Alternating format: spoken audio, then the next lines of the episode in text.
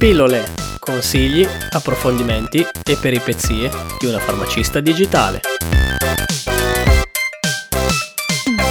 Ciao a tutti e benvenuti su Pillole. In questa puntata parliamo delle ultime novità in campo farmacia. Ciao ragazzi e ciao Manuel, oggi puntata flash in quanto vorrei fare un po' il punto della situazione in campo normativo per quanto riguarda l'ambiente farmacia. La situazione di emergenza Covid, per quanto abbia creato un grosso caos sotto ogni punto di vista, ha permesso in Italia di velocizzare e dare una svolta al processo di digitalizzazione. Poco tempo fa infatti ho scritto un articolo che parla proprio della dematerializzazione delle ricette elettroniche e delle diverse modalità adottate dalle regioni.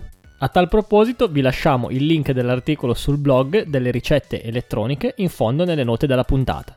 Riassumendo un po', proprio per ridurre l'afflusso di pazienti negli studi medici, sono state messe in atto più misure per la dematerializzazione delle prescrizioni del promemoria cartaceo. Il paziente infatti che necessita della terapia chiama il proprio medico, il medico spedisce l'NRE, numero di ricetta elettronica, e attraverso diversi canali come sms, telefono, whatsapp, email, fascicolo elettronico sanitario, poi successivamente il paziente si reca in farmacia con il codice NRE e il codice fiscale intestato alla ricetta. E voilà, la ricetta viene erogata. Poi, a seconda delle disposizioni regionali, la farmacia si occuperà di stampare il promemoria cartaceo o apporrà le fustelle su un apposito registro. Ma quindi qual è stata la super novità del momento?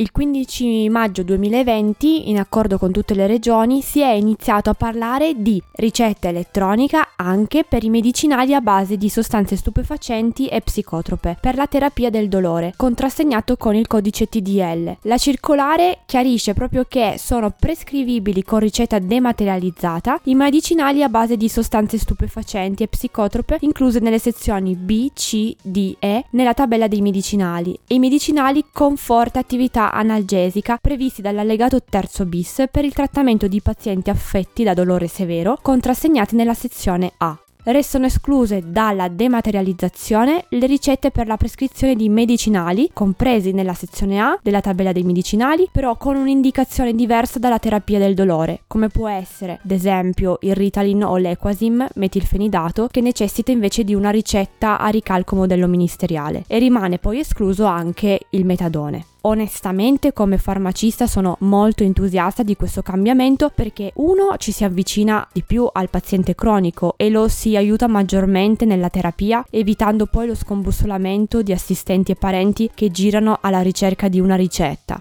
Punto secondo è un'agevolazione per i farmacisti e medici che devono garantire la correttezza di una serie di formalismi. Finalmente un esempio in cui la tecnologia dovrebbe semplificare la vita lavorativa degli operatori sanitari. Poi mi farai sapere se è così come dicono o meno.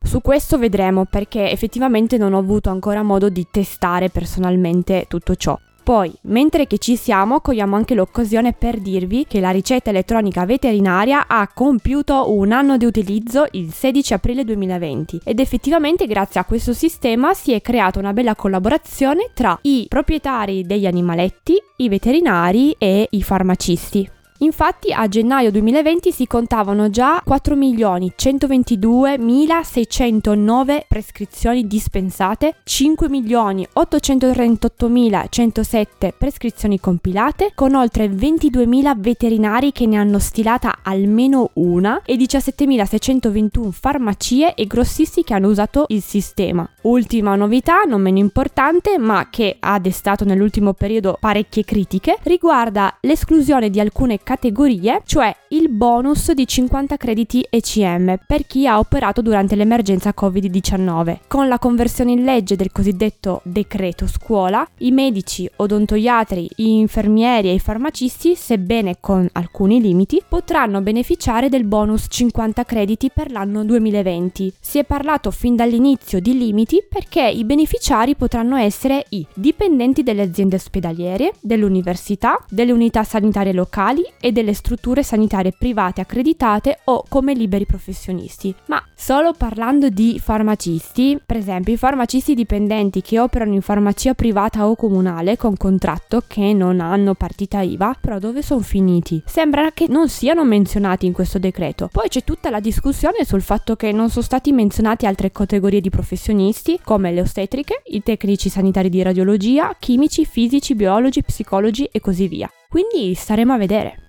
Bene, grazie Alice per averci reso partecipi di tutte queste novità in campo farmaceutico. Noi come sempre vi ricordiamo di visitare il sito web www.alicepharmacist.it, di seguire la pagina Instagram Sorry I am a Pharmacist e se non l'avete ancora fatto iscrivetevi a questo podcast. Per farlo trovate tutte le informazioni sul sito web www.pillolepodcast.it.